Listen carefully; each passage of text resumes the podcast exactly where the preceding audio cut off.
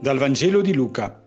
In quel tempo Gesù disse, Chi di voi se ha un servo ad arare o a pascolare il gregge gli dirà, quando rientra dal campo, vieni subito e mettiti a tavola.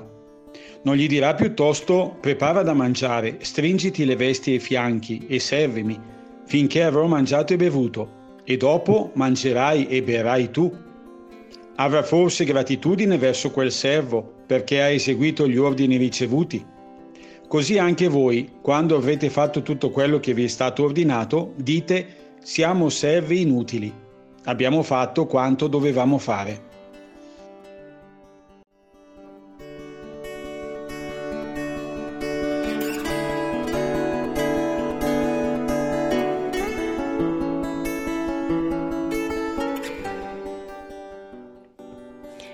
Più ci penso, più ne sono convinta la nostra società è invasa dalla logica dell'utilità. Il motto è non c'è tempo da perdere e così riempiamo le nostre agende con tanti piccoli o grandi impegni. Misuriamo e verifichiamo in continuazione l'efficacia di ciò che facciamo. Confondiamo l'amabilità con l'abilità crediamo alla fine di essere amati per quanto facciamo. Oggi il Vangelo invece dice quella parola che più mi mette in discussione. Siamo servi inutili. Siamo cioè persone che servono senza guadagno, inutile, senza voler niente in cambio.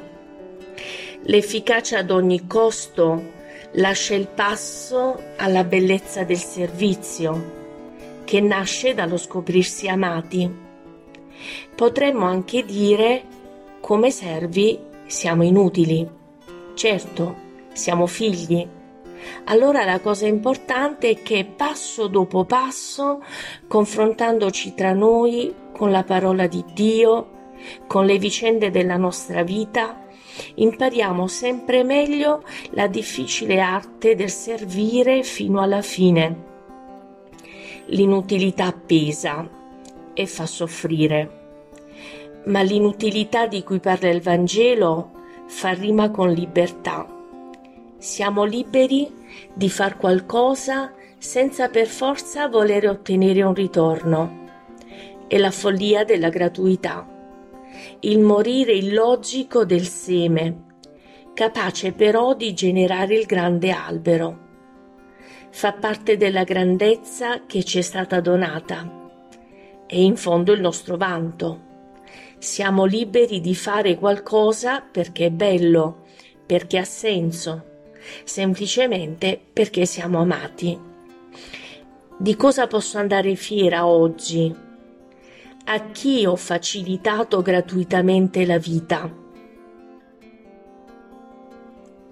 Spirito Santo, rendimi capace di quel servizio che è amore gratuito e vive della gioia di chi lo dona.